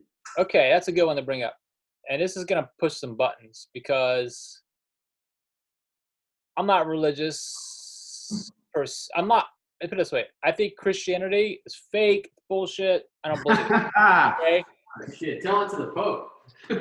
fake. It's made up. It's a made up system, and uh, it was made up by man, and people believe it.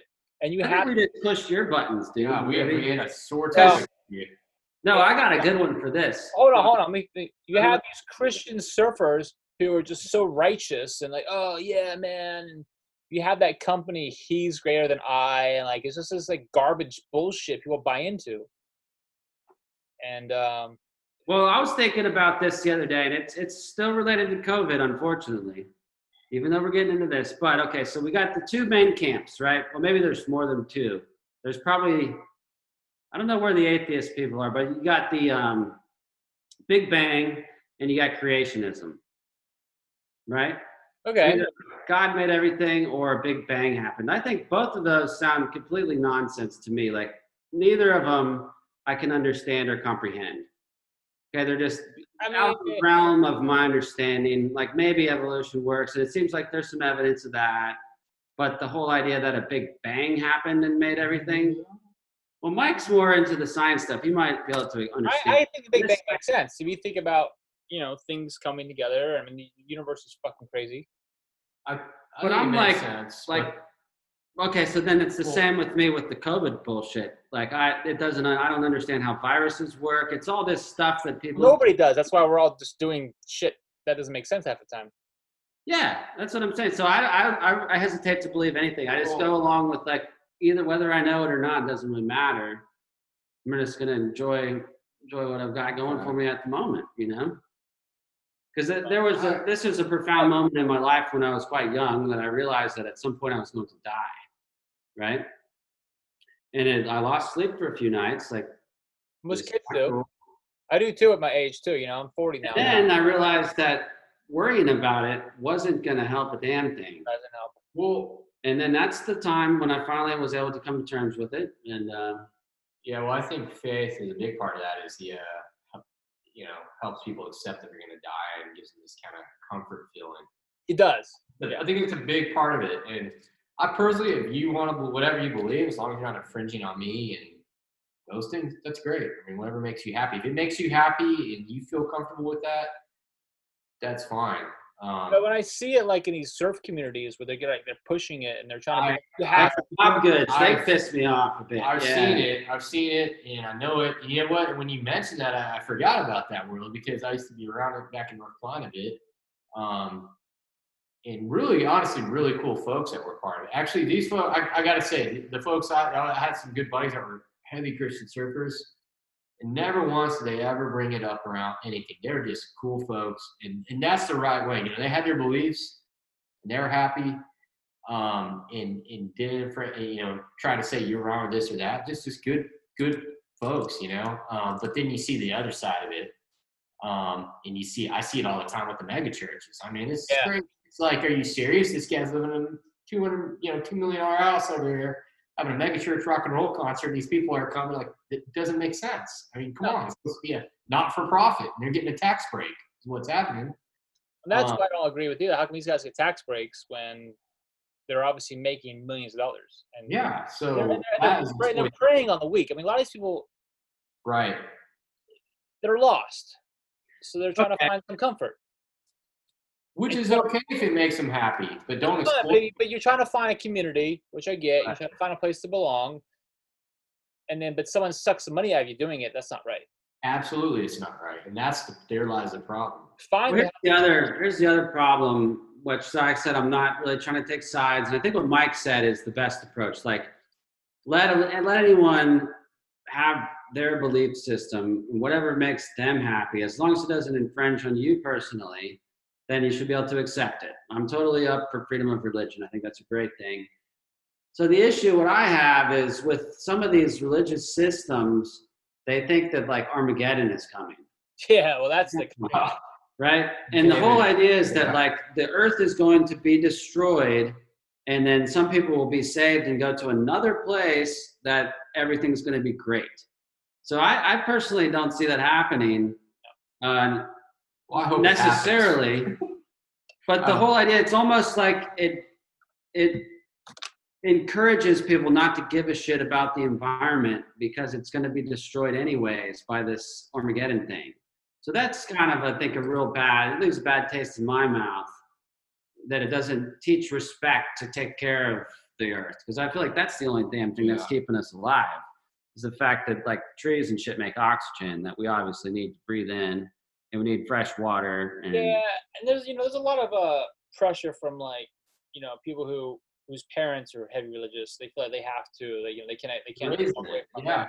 or like their community is, and, and it's just like, oh, I gotta be part of this, otherwise I'm not accepted anymore. And, and it's just like, and That's a that's what's point. weird. Then they pass it, they pass their bullshit on to other people because it's like, But so it I takes think a long time to get out of that. You know, if you're Right. raised heavily, I was I- raised really heavily Catholic. I, uh, really, really quick though, I'll let you speak. Um, I was for it. surfing Huntington last year, and I was it was it was a small shitty day, and some some young guy walks starts starts paddling next to me and starts talking to me, and I'm like, all right, cool. He's he's being friendly, keeps chit chatting to me, and uh, was he trying to pick up on you? Or? no, then he goes, Jesus loves you. Why I didn't know, but no. And then uh, he goes, Jesus loves you, and I was like, what? He says, Jesus loves you. I'm like, oh, dude, fuck off. He's like, you know, if you want to come to church, you know, like he tried to be basically his, his approach was to try to be my friend to convince me to come to his church. Dick, Joe. And I was like, Nasty Like- game, and I was like, you know, what? I was like, fuck off, man. I, I don't want to hear it. I was like, I was like, you know, it's fake, right? And he's just like, whatever, man. He was like, I was just like, It's ah. man. He's gonna be Satanist now. okay, but I think I just want to hear the bullshit. yeah, everybody's had that shit happen to them where it's you know there's no such thing. as a free me lunch. Jesus loves me. I think Jesus isn't real. Um, so yeah, not so much about religion and about surfing, but about the two together. So I remember there was a Surfer Mag- magazine article that talked about surfing and religion. So essentially, uh, there was actually a professor at UF that did a, a research paper that was in a um, peer-reviewed journal that associated surfing, fly fishing, and whitewater kayaking as aquatic nature religions Okay. he said that some of the the experiences and the i guess the morals or the philosophies that people have when they participate in these activities is exactly the same that people get from going to church and practicing in their religions Okay.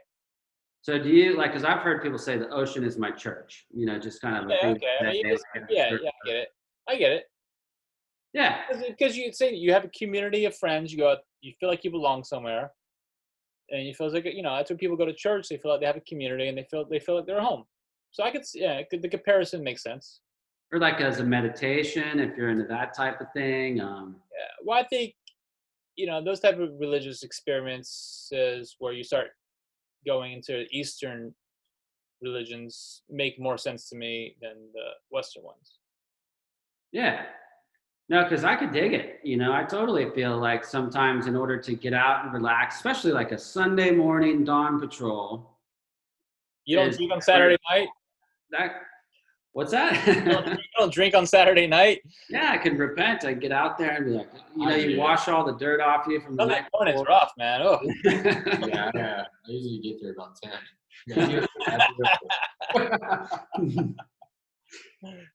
Fortunately, we don't have very good morning conditions, so it doesn't affect us. but it's like here, yeah, here you need you need to get up early for the class. Yeah, absolutely where you live for sure. But yeah, that's what I mean. If you want to like take it, not take advantage of the system, but if you ever get pissed off about all these nonprofit organizations that are, you know, claiming to be religious organizations, you can start one as a surfing organization. Well, I have a question for you, Joe. Is that is that big out there? I mean, in California. It is actually down in San, uh, Orange County. really. This is down in San Clemente, Huntington, that area. Huh. It's uh Orange County is the Florida of California.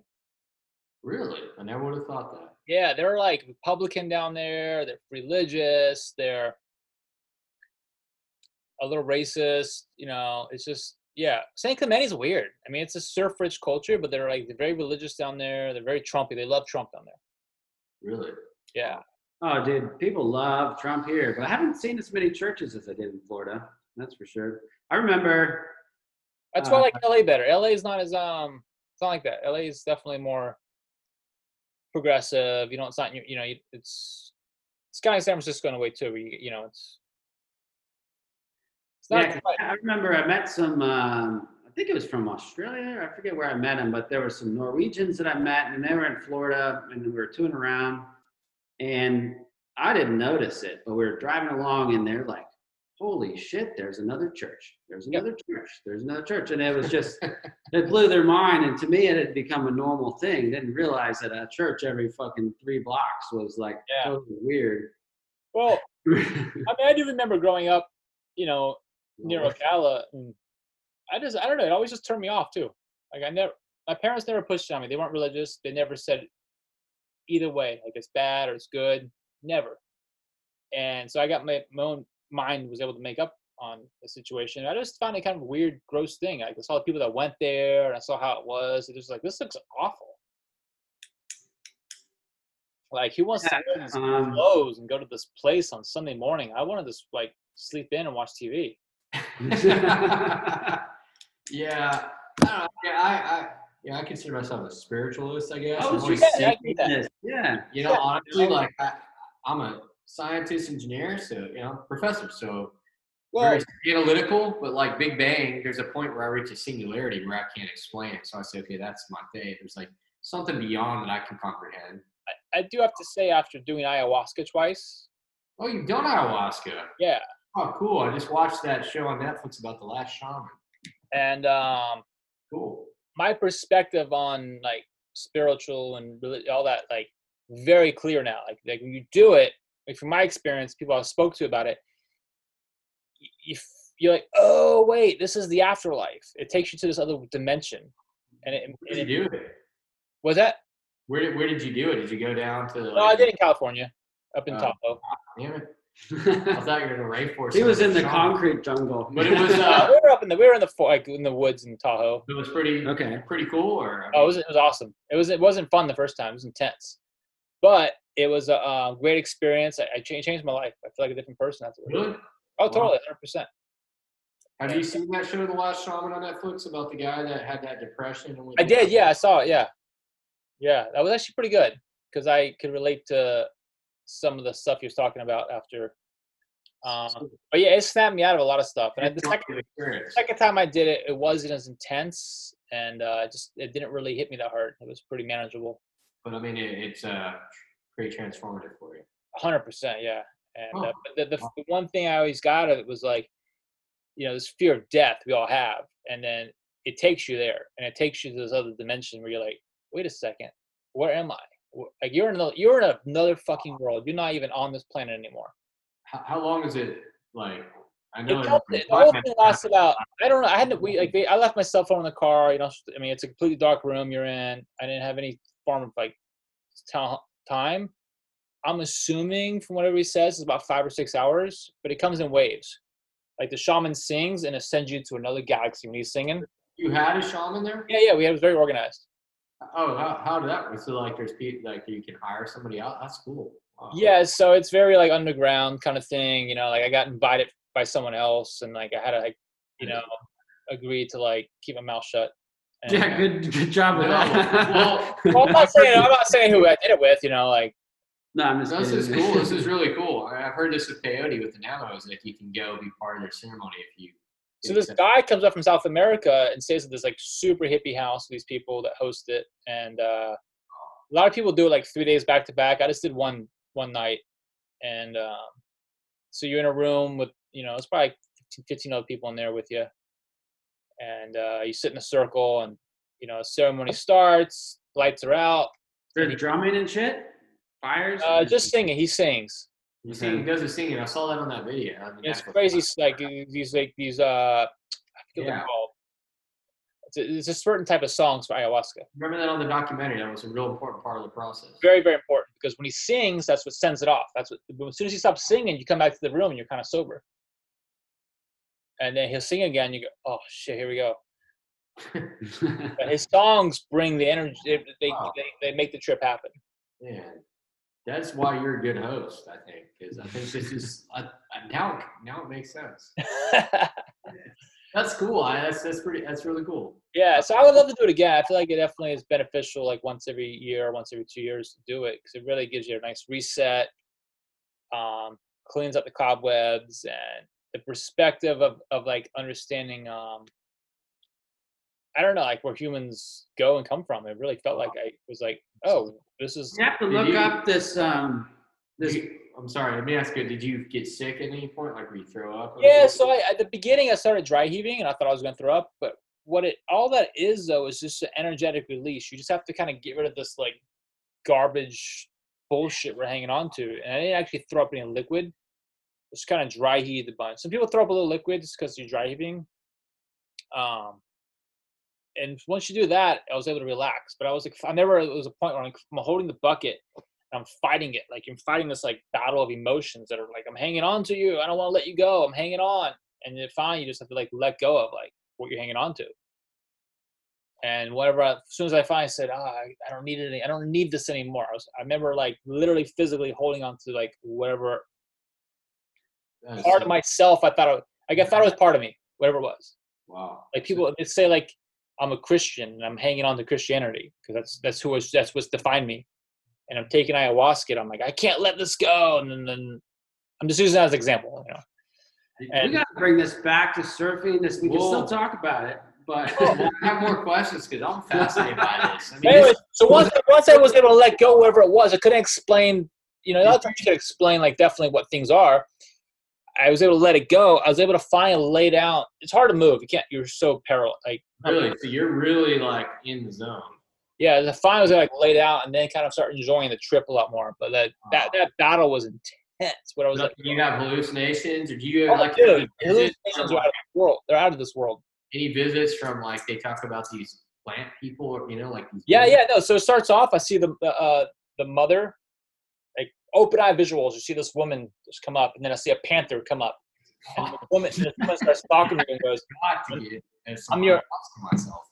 I'm your guide for this journey, and whatever happens, I'm here for you. It's gonna be a rough ride. This voice. well, so um, I'm not. Hold on, but one second.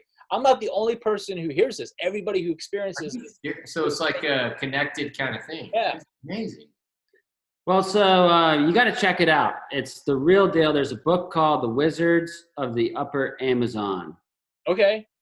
right? And it's about this dude that was a rubber prospector in the uh, in the rainforest, and he got kidnapped by this tribe. And I think it's ayahuasca, but it might be something slightly different. But the interesting part about it was um, they used it for these ceremonies. Yes, they do. They have Right. Yeah. But in order to do it, there was a special particular diet that they were meant to have That's also part of it too. before Yeah. doing it Yes. in I order have- prepare I- themselves. For a week before, I have to have a very clean diet. No, Oh, no alcohol, no coffee, no you know, no smoking. I don't smoke. Uh, no meat. Completely vegan diet. Very clean diet. Okay, so they're onto the Oh. same stuff. Yeah. well, Joe, uh, do you remember that the last shaman that documentary where they put him in like that four month where he was just eating those plants? Yeah. Remember, like he was like having to eat certain type of plants. Exactly. He started getting these crazy, you know, like I don't know, they put him through this whole regime. He was getting some crazy experiences through that. I thought that was really fascinating. What they were doing. Yeah. I mean, and, and just doing that alone gives you like a uh, cleansing, and you realize as soon as you take it, you go, oh, I, uh, why you have to do that because you have to get rid of all that garbage before your trip can really happen. Huh. If you have a bunch of garbage in your system, it's not going to work. So, so I'll just ask you, what what did you get? Oh, dude, Sonny might better hop on. Should we send him on now? Yeah, do it. He can get in.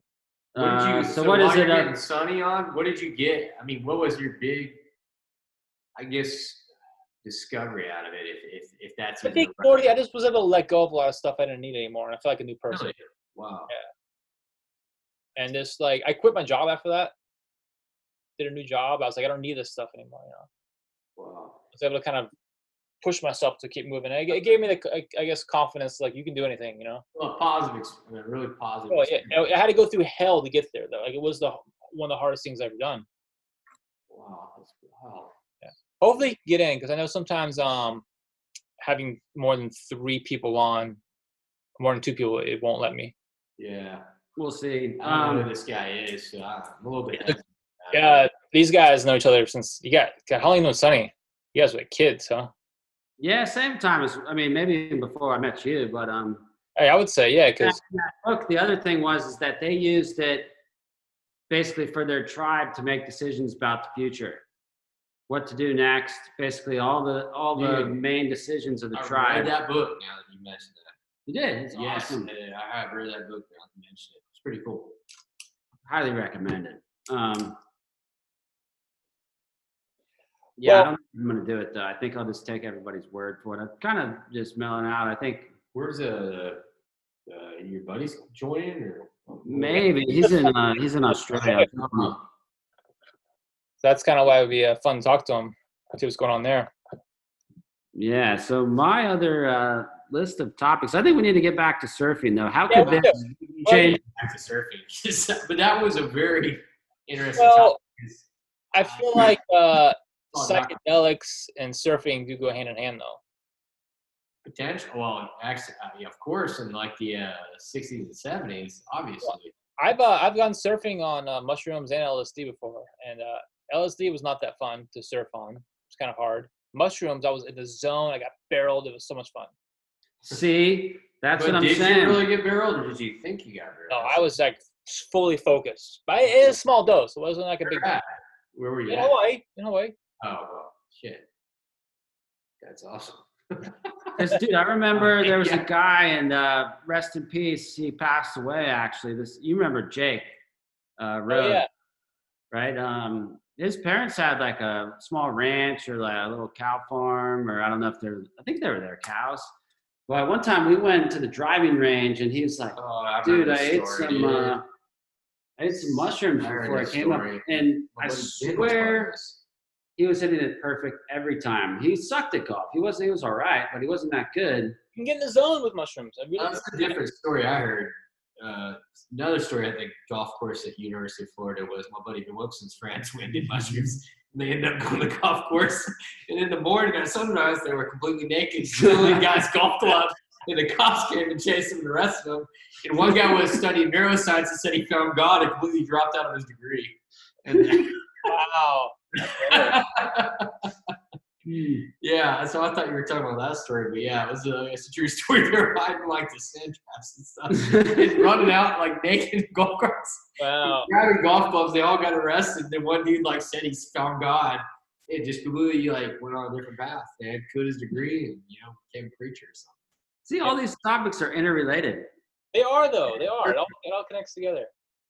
What was the other one where it said, "Oh, you don't, you're talking about sex and surfing, and you see, I mean, it's a big thing. I mean, you see hot chicks in bikinis. It's a sexy thing, Well, Certainly. it is. It's really cool. and uh, and that's you know, like there's some hot female surfers, and they really showed off too. And Yeah, so this damn cancel culture could ruin everything for us. Because I remember a couple years ago them saying like you're not supposed to just put shots of girls with thongs doing but cutbacks. they want to put it up. Those girls put them up on their Instagram. You know, like it's like, Yeah. it's not Reef doing it. It's like Coco Ho puts herself up, like you know. Yeah. Wow. Well, we always used to go to the surf expo and be like, let's go take a picture with the Reef girls, and Yeah, it was That's awesome. not a thing anymore, Sign right? the poster. They would No. sign, literally sign their name on You their cannot- butt. you cannot beat. I mean, the reef. God, that was that was genius. Really, that was a that was great what they came up. Yeah, and you were a reef model. You were like, I'm hot shit. Yeah. It was like being a Sports Illustrated model. So then, yeah, you had like Slater. He dated um, Pamela Anderson, right? She's certainly a sex He dated. symbol. Plenty of hot chicks. He it Gisele as well. rightfully so. He rips. Yeah. He I mean, I, dude, he should. He should be dating the hottest chicks. Yeah, he deserves a Cameron Diaz, right? I was gonna say, I know Dennis Rodman dated her. That's kind of weird when you get. Yeah, I mean, some of these hoes get passed around. but no, I think certainly in terms of um, health and looking good, like getting a tan, getting in the sun. Obviously, sexy sport. the- It's a very I sexy sport. this. Sorry, Joe. What's that? Well, well, I was telling you, right? There was, I, well, okay, so this could be wishful thinking. I read a uh, somewhere many years ago a survey, like maybe GQ or Men's Magazine, about like athletes. And they listed, and they had surfer, and surfer won like the women's pick of their ideal body type. You know, of course, I jumped on that. Yeah, yeah, of course, you know. Um, but this is a long time ago. Maybe I was on ayahuasca, maybe it wasn't, but uh, my memory could be faded. But uh, I was telling you, Ryan, yeah. So this is like a study, and the surfer got voted the number one, you know, sex appeal for women. Yeah.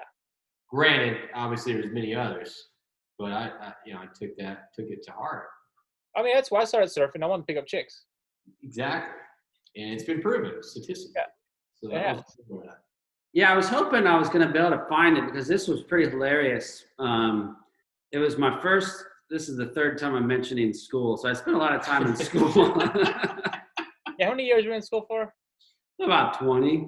Yeah, I mean, I was in school when your I was in school and I left, and your I was still in school two years later. I think I, I really do think that. Um, so yeah, my first first public speaking class, and I decided that I was going to give class a, though. Everybody should take. give a speech. circus. uh, on sex and surfing. Oh wow. Yeah, and it turns out that like one of my mates, no, maybe two, were uh, from high school were in the class, and they decided they were going to try to make me laugh during the presentation. Who doesn't do that? You know. but yeah, I had some good stuff because it was another Surfer magazine article. I used to get Surfer magazines, and I to- yeah. I remember like two hours from the beach, and I ne- didn't get to go enough, and I always wished I was surfing, and I'd go skating more. Um, Dude, we well, yeah, grew I up read them from fucking yeah. page to page, front to back, and anything that came in there, I was like, gotta read this, and then so yeah, I got obsessed with the idea. But essentially, like, yeah, from it started with the Hawaiian culture, and you like do it. Um, you're almost naked when you're surfing most of the time. Totally. Like there's huge sex appeal. You got all the chicks in the bikinis on the beach that are cheering you on, suntanning as you go out and as you come back. Now they're out there ripping, or maybe they always were. Um, You're feeling good. You're in a high. You come in. You have a few beers at the beach. yeah, it's I'll cool put- lifestyle. I'll put the reverse to that. Um, um, well, I don't want to be politically incorrect here, but there's also dudes with their shirts off together, kind of palling around, you know, in, their, in the board shorts, that's all for the chicks, though. You know. doing gymnastics, aerial maneuvers, and uh, you know, high fiving and stuff. So in a way, it's also kind of weird if you think about it. Like, what sport do they do that? Um, It's kind of funny. I think everybody's pretty but it's so manly, right? Like they talk about surfing being like so anti in certain ways, and uh, anyhow, I find I find. I find actually, I mean, it's a good point you bring up because it's something I always uh, notice too is that you don't see a lot of uh, homosexuals or gays surfing. Well, there was a big deal about WSL on that, about like the stereotype about how you have to keep that hidden, and um, you really, because this is surfing, and but that's the weird dichotomy is you're all out there with your shirts off and taking photos and Well, standing I always-. I always, hanging out, but I- it's very manly, like in, I- in terms of culture. I, I always, you know, I brought this up joking around with my friends in Hawaii that like Gabriel, Gabriel Medina is like the first homosexual surfer, and he's he's just closeted and he hasn't came out yet. Oh, come on, man. what? He rips.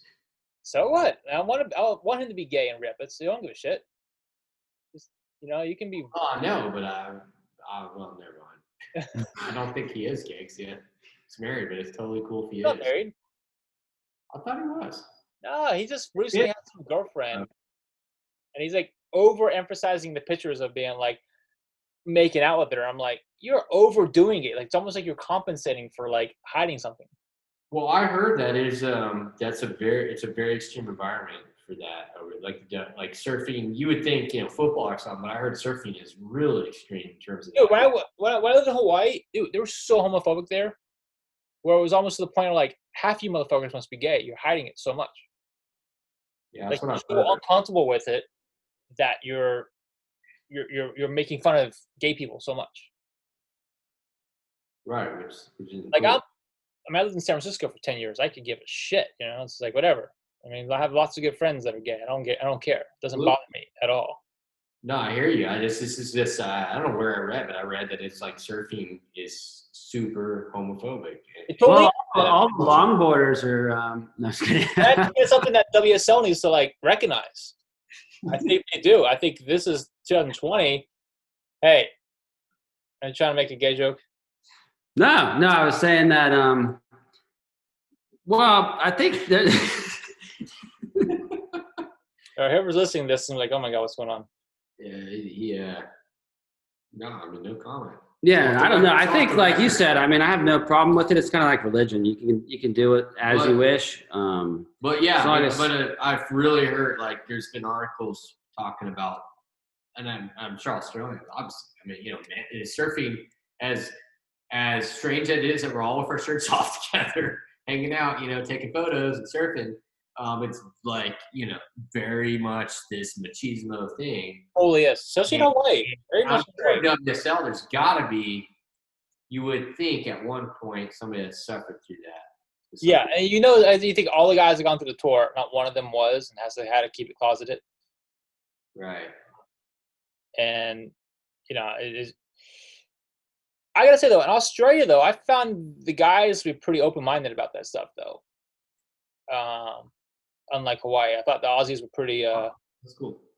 you know, like Sydney is such an open-minded city, and I always thought the other guys were kind of just like cool about it. They didn't give a shit, which I was surprised because was so racist. But then they weren't very homophobic about a lot of things. Huh. it's a strange island, dude. It's Yeah. a strange island. Well, they're convicts, so. Yeah, well, that's my point. I think they all just kind of like, hey, you guys, you know, roots are root, mate. British convicts. One of my friends down there, he always said, every hole's a practice hole. That was when you guys were playing golf. Oh, that's crazy. Never played, I never played golf in Australia. No, no, no. we you guys got something over here, bro. What do you got? No, no, we've checked the list pretty well. Um, yeah, and I think we've. I'm getting close to having to be off here because I gotta. I still gotta eat dinner. Nine o'clock here. pizza here. I guess. Um, Yeah, get a plug to Padre Island Pizzeria if you're out. Yeah, Padre Island Island, Pizzeria, Great um, pizza. You ever make it out here? I want to make it out there, I really do.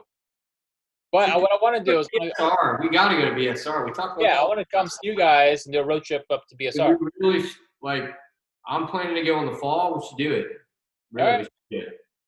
Let's just. yeah, we're gonna start up a um, surf excursion business. We can tour you around Corpus Christi. It's gonna be called Gaslight Surf Company. Where would I fly into? Corpus Christi. It's just uh, Corpus. 15 minutes So, away. The best airport ever. Um, I'll tell you a story. So literally, I showed up. I had to go to a conference, and I had a poster. So my student, we had, I had a poster. I was like, "Oh shit, I forget the poster." so it's like 40 minutes of my flight. I drive all the way home to Padre Island, which is a 30 minute drive. So no, I guess it was an hour. So 30 minute drive. I rush back, grab the poster from my house, get back to the airport. It's like five minutes to like where it's supposed to take off. Um, they just, you know, like, oh yeah, go through the gate, nobody there. Like, go go in, take the poster, and get on the plane. Literally in like five minutes to take off, they let me in, no problem, take off. I mean, it's that. It's I love it because it's just such a simple, easy airport to get in and out of. That's And great. they surfboard when you get in. They got you got like you know kind of like some surf vibe going on. It's pretty cool. Okay. You know, our, our you know granted it's Gulf Coast waves, so you gotta lower your standards a little bit. But uh, they got a little vibe going. But it's it's a great little airport. I love I love our airport because it's just so easy to get out of. I mean, they'll like literally hold a plane up. That's how Long Beach is here. Is it cool? Yeah, it's- Job Airport. Yeah, it's just like you got one terminal. You just you just go in. You can show up like you know, thirty minutes for your flight. Super easy. It's awesome. So it's very open air too. It's not like you can they have like outside bar and stuff. I didn't realize y'all had that. I thought y'all would go out to Orange County or LAX or something. No, Long Beach has their own.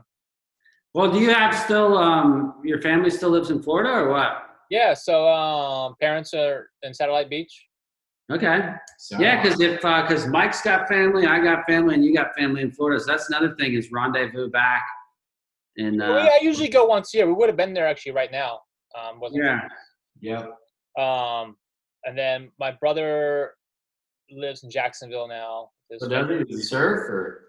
yeah, he surfs occasionally, he was more so into what you're skating. saying yeah. is he's not really surfing. but he knows how to surf okay. Actually, if he gets on a board, Well, I- super in a you know, you come on, let's get on. Let's let's get him. Let's get him gear a here. Yeah, because I know he's going to be listening I've to sent this. the tone. I've His name's tone. Mike too. Yeah.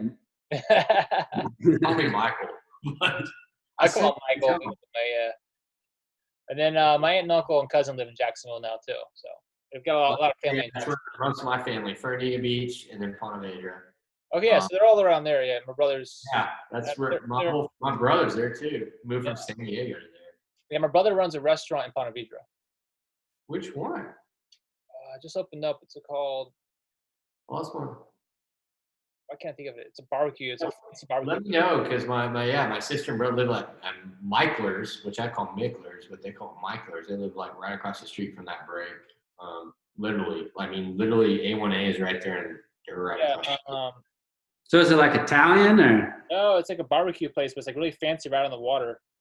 Huh? Yeah, Yeah, 'cause yeah. Let me know because I guarantee you, my, my, my family's probably been there. He had that food truck for a while too, Um, right? Yeah. That thing? Um, Valley Smoke it's called. Okay. Oh yeah, I'll ask my. That's cool. I'll ask my sister if they've been there. Um, but Yes. yeah, my brother lives. Yeah, they got a whiskey bar, and it's like right on the river there. Okay, uh, you know they talk about a place they go on the river, so I wonder if that's it. That's cool.